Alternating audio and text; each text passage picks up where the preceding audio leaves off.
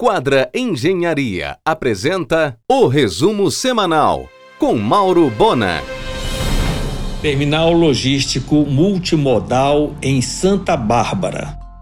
O complexo logístico industrial Log Park em Santa Bárbara contará com silos para armazenagem de grãos, pátio de container, postos de combustível, mall com 50 operações e será o segundo empreendimento do Estado com a certificação LEED Internacional, com foco na sustentabilidade socioambiental. Somente existente no Torre Infinito, na Gentil, também empreendimento da MB Capital e atual sede da Hidro.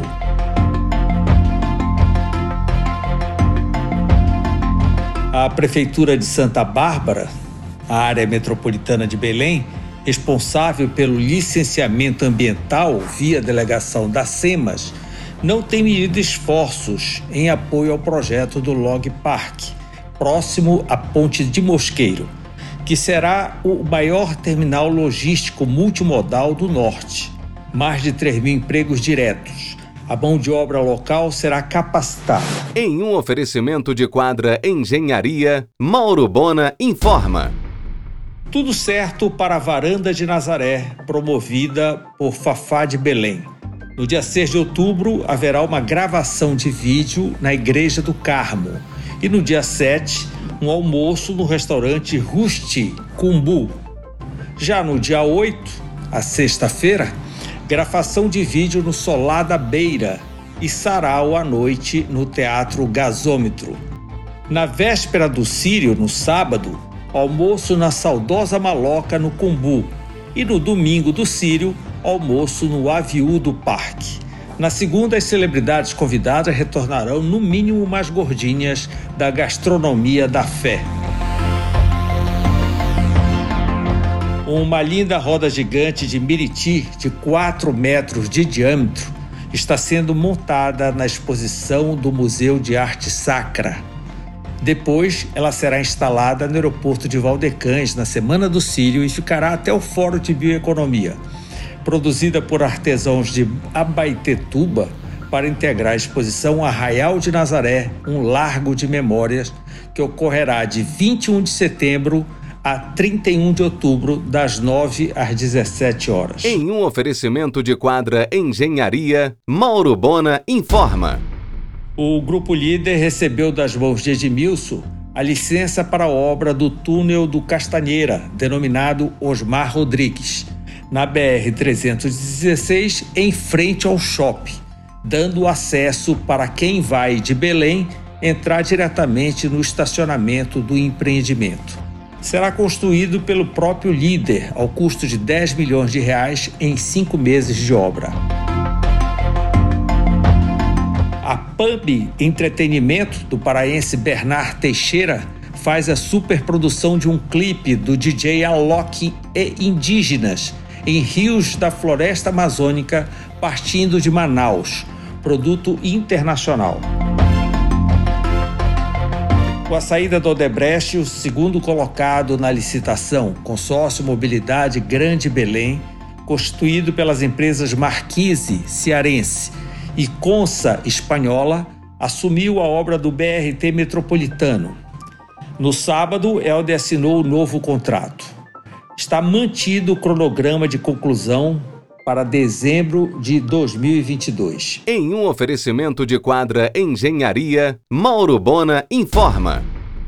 A piscicultura decolou em Paragominas. Hoje o município é responsável por 40% da produção de peixe em cativeiro do Pará a quarta indústria paraense de ração para peixe, soja e milho está pronta para funcionar em Paragominas. A exportação de madeira pelos portos do Pará está parada há cerca de 90 dias à espera de liberação do Ibama. Ocorre por ordem judicial no âmbito do inquérito que investiga o ex-ministro Ricardo Salles. Nesta segundo argumento voltado ao agronegócio do Pará, em pauta, Maurício Brandão, que é presidente da Associação de Psicultores de Paragominas, e o secretário estadual de Agricultura e Pesca, Giovanni Queiroz, às 22 horas na RBA. Em um oferecimento de quadra Engenharia, Mauro Bona informa.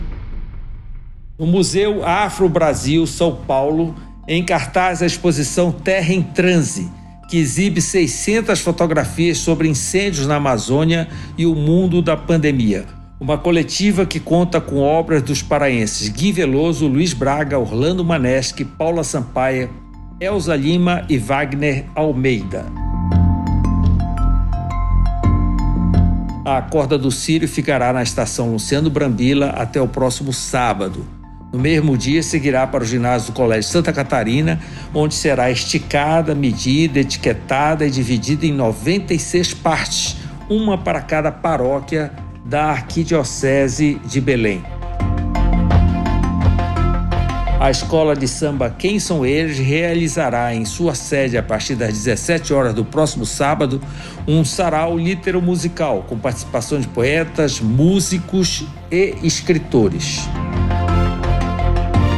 Os 120 leitos do Centro Especializado de Atendimento à Covid que Helder contratualizou com o Hospital Santa Terezinha na Magalhães Barata serão na área recém-adquirida da Yamada, pois a loja tem um segundo andar que já foi anexado ao hospital com obra em conclusão e com funcionamento independente e em área isolada do hospital, que segue com os atendimentos normais. Em um oferecimento de quadra Engenharia, Mauro Bona informa.